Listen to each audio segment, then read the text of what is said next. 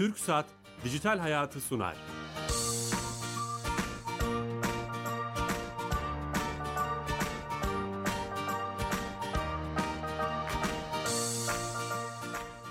Herkese merhaba, ben Bilal Eren. Teknoloji, internet ve sosyal medyanın daha geniş anlamda dijitalleşmenin hayatlarımıza etkilerini konuştuğumuz Dijital Hayat programımıza hoş geldiniz.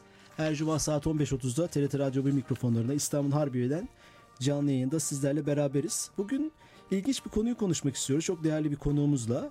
Ee, ben çağı dediğimiz e, bir çağda yaşıyoruz ve 237, 237 haftadır aslında bu konuları ve dijitalleşmenin hayatlarımıza etkilerini ve e, insanların içlerindeki gizli dürtüleri e, doyurularak, e, onları besleyerek nasıl e, istemedikleri şeyleri bile yaptıklarını e, farkında olmadan belki de e, bunu konuşacağız. Bunun genel olarak başlığımız rıza mühendisliği kavramı olacak. E, bunu çok değerli bir konukla konuşacağız. Future Bright kurucu ortağı Akan Abdullah'la beraberiz. Akan Bey hoş geldiniz. Hoş bulduk. Şeref verdiniz. Çok teşekkürler. Ben teşekkür ederim. E, bu ilginç bir konu. E, bunu konuşacağız sizinle e, vaktimiz el verdiğince. Ama önce sponsorumuz TürkSat. TürkSat'a bağlanıyoruz. E, bütün devletin işlerini e, dijitalleştiren, dijital ortama aktaran ve işte ayağımıza getiren, cebimize getiren platformun geliştiriciliğini, sahipliğini yapıyorlar. Orada Fatih Çiçek arkadaşımız e, bize her hafta hayatımızı kolaylaştıran bir servisi, hizmeti bize anlatıyor. Fatih Bey telefon attığımızda. Alo. E, merhabalar Bilal Bey. Hoş geldiniz yayınımıza. Sağ olun, hoş bulduk. Teşekkür ederim. E, ben teşekkür ederim. Hangi servisi, hizmeti anlatacaksınız bu hafta? Ee, bu hafta yeni açtığımız ve üniversite öğrencilerimizin e, merakla beklediği bir hizmeti açtık. Biraz da süreli bir hizmet o yüzden önemli. Onun hakkında bilgi vermek istiyorum. Tamam. Ee, bu sene 2019 YKS yani üniversite sınavıyla e, üniversite öğrencisi olan ve kayıtlarını yaptıran öğrenciler ve aynı zamanda üniversite öğrenciliği devam eden e, üniversite öğrencilerimiz Gençlik ve Spor Bakanlığı'nın yurt başvuru hizmetini ve devlet kapısından kullanarak e, yurtlara başvuru yapabiliyorlar. Bu başvuru süresi 26 Ağustos'ta sona eriyor. 26 Ağustos'a kadar kimlik doğrulamadan geçip e-devlet kapısı üzerinden başvurularını tamamlayabilirler. Bunun için herhangi bir ücret ya da herhangi bir belge e, vermeleri ya da sunmaları gerekmiyor.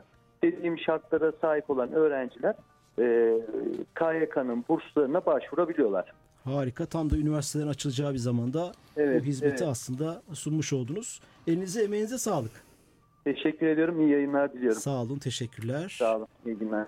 İyi günler. Tüm ekibe de e, selamlarımızı iletmiş olalım TürkSat'a. Yeni katılan dinleyicilerimiz vardır. Rıza mühendisliği kavramını Hakan Abdullah Bey'le konuşacağız. Future Bright kurucu ortağı. Sizi tanıyalım mı birazcık kısaca Ee, dinleyicilerimiz? Future Bright bir veri şirketi. Aslında en temelde yaptığımız şey şunu söylüyoruz. Artık pazarlama, e, reklamdan, iletişimden çok verinizi toplamak anlamına geliyor ve hatta bugün o rıza mühendisliğinde e, bunu çok konuşacağız.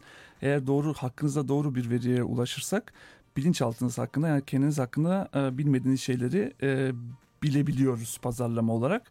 Bizim aslında işimiz o veriyi toplamak, o verinin arkasındaki derin nedenleri bulmak. Future Bright Group 130 kişilik bir e, nasıl söyleyeyim davranış analiz şirketi. Yani davranış sergiliyorsunuz. Peki bunu neden sergilediniz? Peki biz bunu e, nasıl değiştirebiliriz? Nereye yönlendirebiliriz diyen bir şirket. Siz bu konuda uzmanlaştınız ve bu konuda çalışıyorsunuz. Ee, ilginç bir konu. E, aslında bunu biraz da açmak istiyorum ben. Hı hı. Bu, her programda bunu biraz işlemeye çalışıyoruz ama belki de tam kişisini bulduk, doğru kişiyi bulduk diyelim. Ee, rıza mühendisliği kavramı ve bahsettiğiniz şey e, kapsamında çerçevesinde ne anlamı geliyor?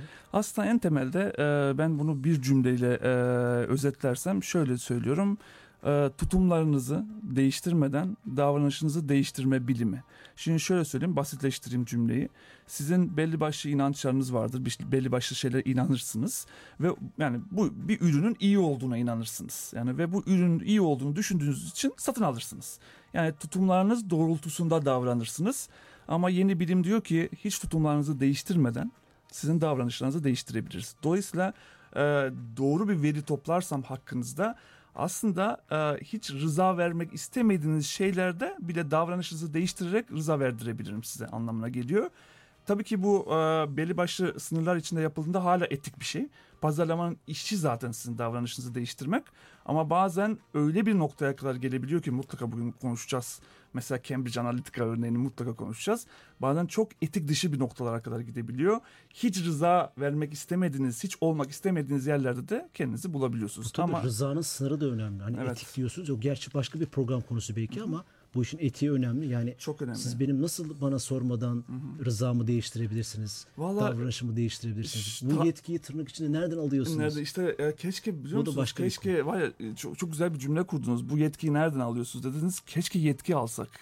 Yani yetki Doğru güzel. Yetki de yetki, almıyorsunuz. yetkiyi de almıyoruz. Yani böyle bir yani korkunçluk var şu anda. Zaten bu Facebook'ta bugün o veri dünyasında konuşulan o dünya zaten o. Yani senin yetkini almadan asıl davranışını değiştirmek bu etik olmayan taraf ve artık e, pazarlama dünyası şöyle görüyor bazı işleri. Diyor ki tutum değiştirerek davranış değiştirmek çok uzun bir operasyon. Çünkü önce seni ikna edeceğim, senin tutumunu değiştireceğim, benle ilgili iyi düşünmeni sağlayacağım. Sonra sen benim gelip ürünümü satın alacaksın. Ben bununla niye uğraşayım ki diyor etik olmayan pazarlama. Diyor ki ben senin tutumlarına hiç uğraşmayayım.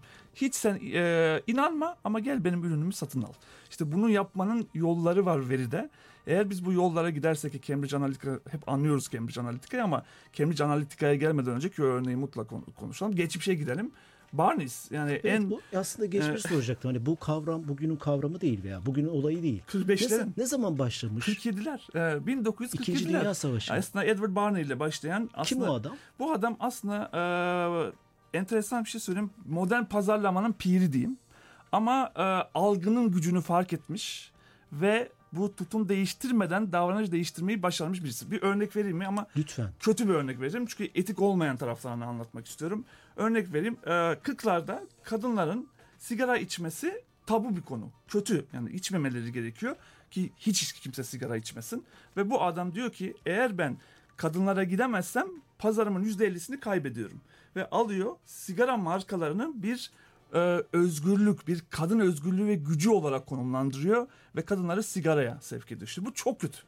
Kimsenin çünkü rızasını alamazsınız. Yani her türlü hastalığa sebep olacak kötü bir ürünü kullanıp tutum üzerinden öğretemezsiniz. Yani sigara hakkında iyi tutumlar yaratamazsınız. Bilinen ilk kampanya böyle mi? Maalesef çok kötü. Evet. Yani ve o zaman e, neden buna rıza mühendisliği de denildiğini söyleyeceğim. E, çünkü o zaman şey yok, dijital dünya yok. Evet. Dolayısıyla biz bugün onun ismini değiştireceksek rıza algoritmaları derdik. Şu anda bunu yapmak çok daha kolay geçmişten ama geçmişte dijital bir dünya, kendimizi teslim ettiğimiz dijital bir dünya olmadığı için bunu mühendislik üzerinden yapmak zorundaydılar ve bunun ismi rıza mühendisliği kaldı. Ama bence bu devirde bizim şu anda rıza algoritmalarını Rıza konuşmamız algoritmaları, gerekiyor ve güzel. olay çok daha korkunç. Ben iddia ediyorum ee, biz Edward Bernays'i sorsak en çok bu devirde yaşamak isterdi. Güzel. Güzel. Korkunç bir şekilde manipüle edebilirdi gençleri Üniversitede çünkü. derslerde de okuluyor. Halk değişikliğinin kurucusu belki de Öyle, muhteşem bir beyin. söyleniyor Aa, e, muhteşem bir beyin ama e, tamamıyla şunu keşfediyor. Neyi keşfettiğini söyleyeyim ki bugün biz o adamın keşfettiğini son 15 yılda pazarlama aktif bir şekilde kullanıyor. Bizim irrasyonel bir varlık olduğumuzu keşfediyor. O zamana kadar bütün pazarlama, bütün bilim insana rasyonel, mantıklı bir canlı olarak yaklaşıyor. Bu Barnes şunu fark ediyor. Bizim bilinç dışımız irrasyonel. Tamamıyla duygusal zekadan besleniyor ve e, İçgüdüler. kusurlu evet iç- içgüdülerden ve derin duygulardan ve beynimiz bu kusurlardan yararlanarak kararlar veriyor. O beyin kusurlarını kullanırsanız birisini bir şey yapmaya ikna etmeden aslında yetki almadan da davranışınızı değiştiriyorsunuz. Aslında rıza mühendisliği bile yok. Davranış mühendisliği var ortalıkta. Çünkü rıza hiç alınmıyor. Siz bu konuları böyle heyecanlı ve tutkulu heyecanlıyım. şekilde anlatıyorsunuz ya o kadar hoşuma gidiyordu. Ben de olun. çok seviyorum. İşte bu kavramı ilk Ben Çağı belgeselinde belki dinleyicilerimize de buradan önermiş olalım. Edim Curtis'in imzalı bir belgesel Ben Çağı. Dört bölümden oluşuyor. Her yerde bedava internette YouTube'da bulabilirler. Türkçe altyazılı izlemelerinizi öneriyoruz. Onun akıl hocası da sanırım esas işte psikolojinin de Evet. e, e, e, kurucularından olan onu da söylemekte e, e, fayda var herhalde. Yani akıl hocasının kim olduğunu e, Bernay e, Bernay Bernays'ın e, o yüzden bu önemli. Bu peki bugüne gelecek olursak hani esas tabii bizim programımızın da teması dijital, Dijital. ve bu- Asıl bu, konular. korkunç tarafı konuşalım. Korkunç tarafı e, konuşalım. E, e, bir farkındalık yaratmak istiyoruz. Yani korkunçluktan ziyade belki de ama iyiye gitmiyor anladığım kadarıyla. Şimdi ne- mesela Cambridge Analytica diyorsunuz. İşte bu kadar skandallar ortaya çıkmasına rağmen insanlar bu mecraları kullanmaya devam ediyoruz isteyerek. Bunu nasıl başarıyorlar? Taktikler neler? Şöyle söyleyeyim bir kere ikna oldunuz mu yanlış şeye ikna olduğunuzu kabul etmenin bedeli psikolojik bedeli çok yüksek. Dolayısıyla bir kere bir davranışı beyninizde kodladığımız zaman bunun doğru olmadığını bilseniz bile o davranışı değiştirmeniz zor. Herkes Facebook'un datamızı kaptırdığını, kaptırdığını bu, bu da iyi niyetle söyleyeyim. Çünkü öyle iddia ediyor Facebook. Cambridge birazdan anlatalım vakayı. Cambridge Analytica verisini Amerikan seçmenin verisini kaptırdı Facebook. Ve Facebook'un bunu yaptığını herkesin bilmesine rağmen herkes hala Facebook'ta. Çünkü bir kere bir davranışı kodladığınız anda o davranışın değişmesi kolay değil. Çünkü davranışlar otopilotta az evvel söylediğimiz o duygusal zekanın olduğu arka beyinde kodlanıyor ve arka beyine bir şey kodladığınız zaman, otopilota bir şey kodladığınız zaman onu değiştirmek, ondan vazgeçmek. Mesela herkes kızgın Facebook'a ama kimse Facebook'u terk Evet etmiyor. işte evet onu soruyorum. Cambridge Analytica'yı anlatalım mı? Çünkü çok andık ismini. Birazcık bir programda onu işlemiştik ama kısaca lütfen çok sizin kısa, gözünüzden. Evet, çok kısa örneğini verelim. Ee, o zaman çok detaya girmeden. Cambridge Analytica e, seçimde şunu iddia ediyor. 60 tane izden, 60-65 tane bıraktığınız sosyal medyadaki izden sonra kendi hakkınızda bilmediğiniz bilinç altındaki gizli bazı motivasyonları sizin hakkınızda öğreniriz ve bunları kolaylıkla manipüle ederiz. Manipülasyon kelimesini kullanmamın sebebi e, önce bu ihtiyaçları öğrendiler sonra onları ikna etmek üzerine biz bu ihtiyaçları yerine getiririz demediler. Korkuttular seçmeni ve böylece istedikleri bir lidere seçimi kazandırdılar. Ve Amerika şu anda şunu tartışıyor. Bir algoritma bir dünyanın en büyük gücünün başkanını mı seçti? Ve dünyanın kaderi bu algoritma sayesinde mi değişti? Şimdi bu aslında rıza dünyasının çok ötesinde bir şey. Artık e, insanları evlerinden çıkartmak, oy attırmak, istediğiniz kişiye oy attırmaya kadar ya gidebiliyor. rıza verip vermediğimizi de bilmiyoruz. Bilmiyoruz kesinlikle vermiyoruz. Rıza Onu ötesi kesin- bir şey oldu. Çok rıza Post ötesi bir rıza. şey. Evet. Belki de. Onun için rıza mühendisliği diyoruz. Mühendislik ortada yok. Mühendislik yerine algoritmalar geçti. Yani algoritma dediğimiz sosyal medyada özgür olduğumuzu düşünüyoruz ya giriyoruz sosyal medyaya özgür olduğumuzu düşünüyoruz. Hayır böyle bir şey yok. Sosyal medyada bizim her davranışımızı takip eden, her izi toplayan algoritmalar var ve bu algoritmalar Facebook'ta kimi göreceğimizi, hangi arkadaşlarımızın içeriklerini göreceğimizi, hangilerini görmeyeceğimizi, neler beğeneceğimizi, bir şeyler satın aldığımızda yanına neler satın alacağımıza karar veriyor, bizi yönlendiriyor. Dolayısıyla biz e, sosyal medya dünyasında rıza verirken aslında orada özgür olduğumuzu düşünüyoruz ama hiçbir şekilde özgür değiliz. Orada algoritmalar bizi çok net bir şekilde yönlendiriyor. Özgür de hissettiriyor o zaman. Ama acayip hissettiriyor. Muhteşem Mesela ben araştırmalardan zaten başarı orada. Araştırmalarda gençlere soruyorum. Diyorum ki ilk sosyal medyaya girdiğiniz günü hatırlayın. Niye girdin? Persona yaratmak istiyordum. Kendi yani yeni bir karakter, yeni bir kişi yaratmak istiyordum gerçek hayatta olmayan. Peki bunu niye yapmak istedim?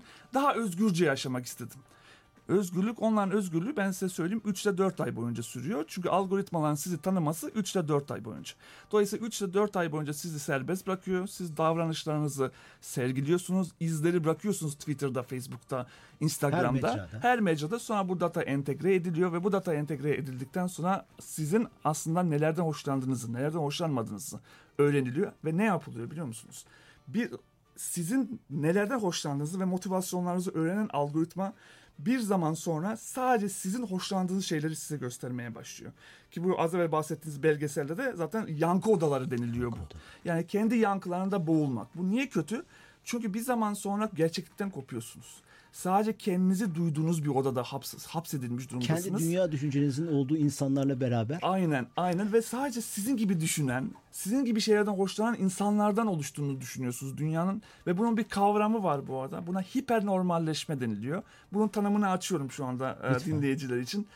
Hipernormalleşme ne demek? Ben normalim. Bana benzeyen herkes de o- buna göre normaldir. Bize benzemeyen hiç kimse normal karşı değildir. mahalledekiler anormal. Dolayısıyla karşı mahallede duran herkes anormaldir. İşte bu hipernormalleşmek. Kendini normal zannedip sana benzeyeni hipernormal zannetmek. Bu çok kötü bir şey çünkü hayatla bağınız kopuyor, dünyayla bağınız kopuyor vesaire. Bir örnek vereyim mi? Lütfen. Hatta e, dinleyiciler için de örnek vereyim. Ben sürekli şunu gidiyorum. E, e, büyük markaların yöneticilerine gidiyorum ve şunu soruyorum. Bana bir gençleri anlatın diyorum. Bana gençleri şöyle, sürekli şöyle anlatıyorlar. İşte gençler işte bizim umudumuz. Dünyayı gezmek istiyorlar. Pop müzikten hoşlanıyorlar. Bunların hepsini ben dinliyorum. Çünkü bunlar hepsi hipernormalleşmenin sonuç. Bana benzeyeni gerçek zannetmek. Sonra onlara müzik listelerinde en çok dinlenen müzikleri saydığımda şok oluyorlar. Çünkü Türkiye'de top 10 dinlenen müziğin tümü arabesk rap. Pop yok ortalıkta. Güzel. Ve bu arabesk rapçi arkadaşlarımız acayip sert ve keskin bir dil kullanıyorlar. Ve o bizim zamanımızdaki o 90'lar pop ben ona lightlık diyorum o yumuşak biz şöyle söyleyeyim saf bir jenerasyonduk. Onlar hiç öyle değiller ve hiç hoşlanmıyorlar o bizim o yumuşak o aşk dolu kokan müziklerimizi onlar gayet sert bir dille sahipler ve şunu söylüyorum onlara diyorum ki en çok tükettikleri mesela komik olacak ama içeriği söyleyeyim en çok tükettikleri içerik mesela çok tost videosu seyretmeyi çok seviyorlar. Neye seyrettiklerini sormayın bilmiyorum. Ama tost yapım videolarını 7 milyon genç izlemiş.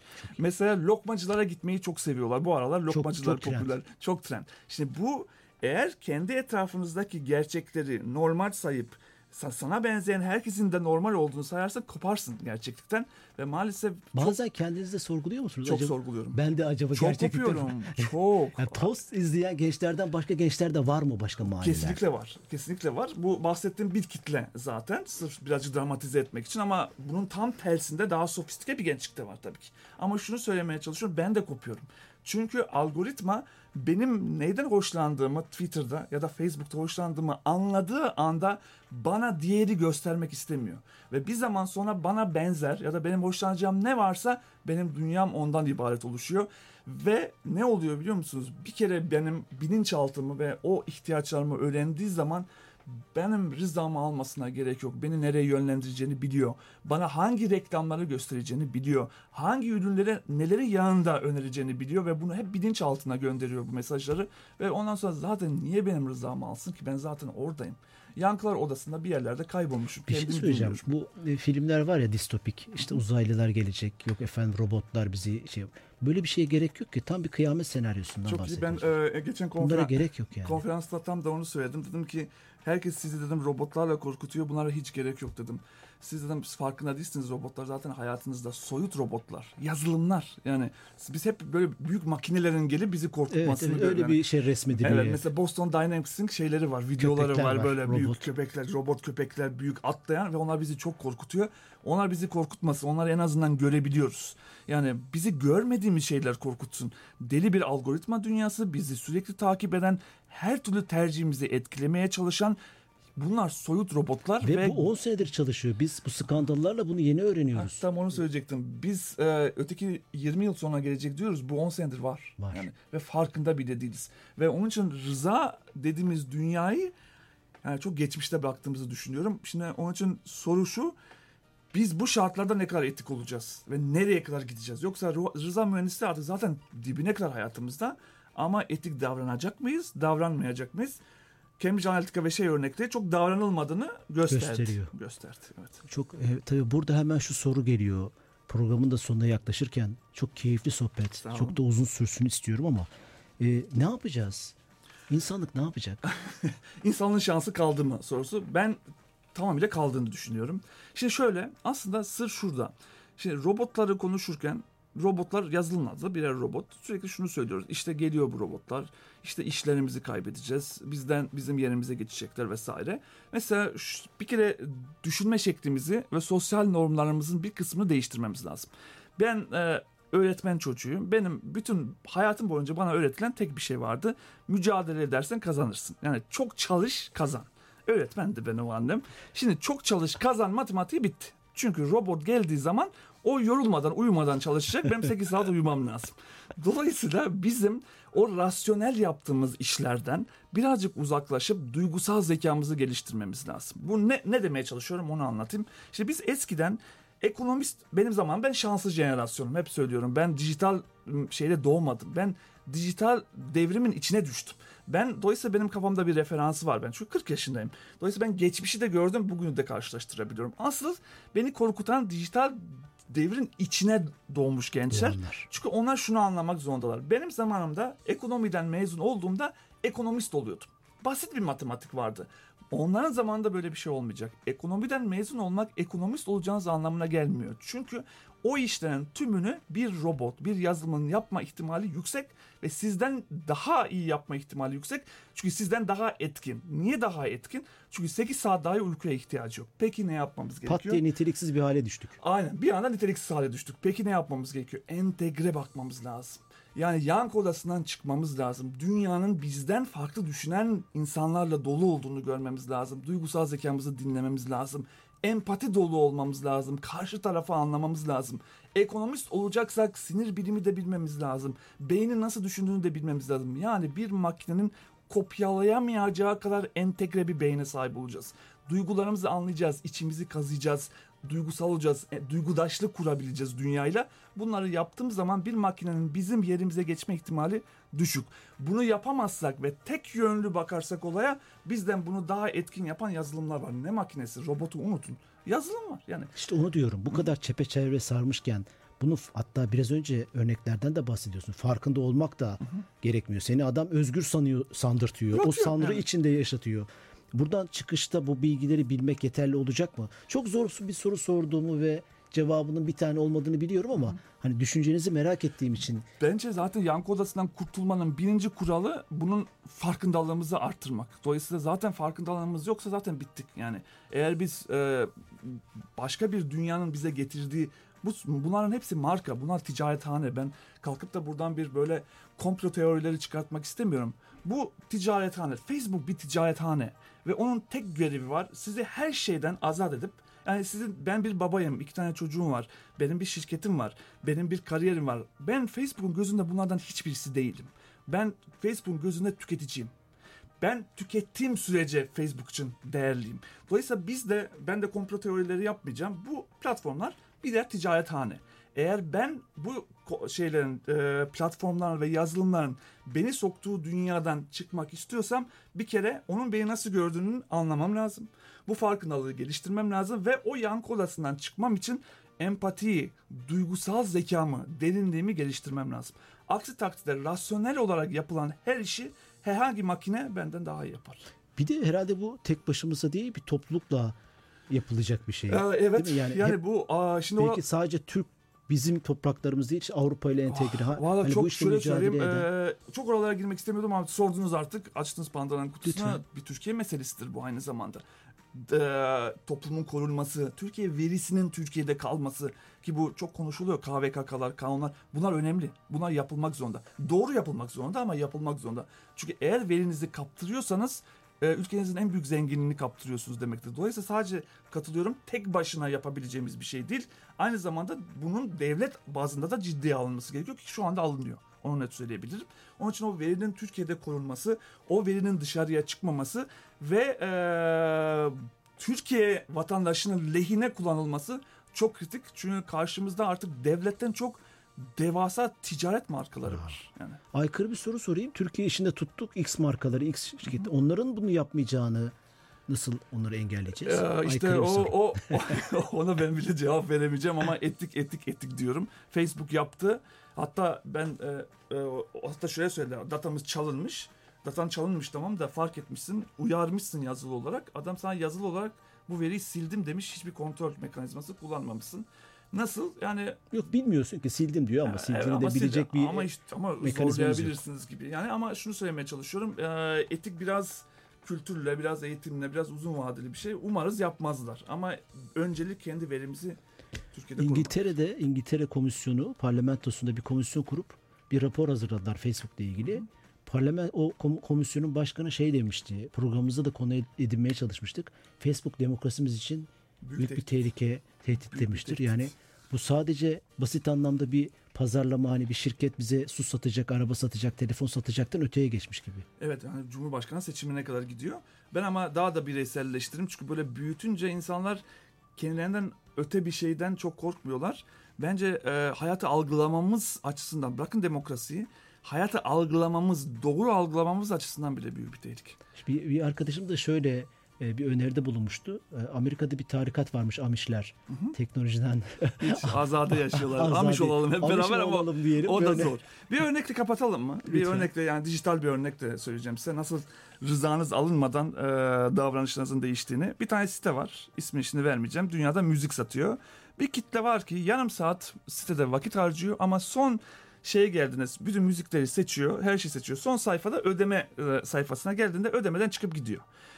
Davranış bilimcisiyle konuşuyorlar. Bir davranış bilimcisi diyor ki beyin bir süreci başlattığında ikinci bir süreci başlatmak istemez. Beyin tembeldir. Onun için o zaten sitene geldiyse ve müziği seçtiyse en son sayfaya geldiğinizde üye ol dediğiniz zaman ikinci bir süreç başladığı için onlar bundan dolayı terk ediyorlar oraya. Ne yapıyorlar biliyor musunuz? Üye ol butonunun ismini devam et olarak değiştiriyorlar. Süper. 300 milyon e, dolar ciro, ciroları artıyor. Bak rız, rıza almadan davranış Facebook'taki beğen tuşu gibi. Aynen. Yani çünkü devam et dediğiniz zaman aynı sürecin devamı gibi algıladığı için beyin beyin bunu ikinci bir süreç olarak algılamıyor ve o müziği satın alıyorlar. Bu şöyle bir şey son 30 saniyede bu sadece mühendisleri ilgilendiren bir şey değil. Psikologlar, sosyolog bütün disiplinleri ilgilendiren bir Tamamıyla konuya entegre olmamız lazım. Entegre Başka türlü çözemeyiz. Ya muhteşem bir sohbet oldu. Çok, sağ keyif olun. aldık. Çok sağ olun Çok, davetiniz için. e, Çok hem teşekkür ederim. örneklerle güzel e, bir şey oldu. E, Akan Abdullah Future Bright kurucu ortağı Twitter'dan, Instagram'dan da kendisini takip etmenizi rica ediyoruz, öneriyoruz. E, bu programımızın kayıtlarını podcast olarak e, pazartesine itibaren SoundCloud, Spotify ve iTunes'ta bulabilirsiniz. Haftaya yeni konu ve konuklarla beraber olacağız. İyi hafta sonları, hoşçakalın. İyi günler.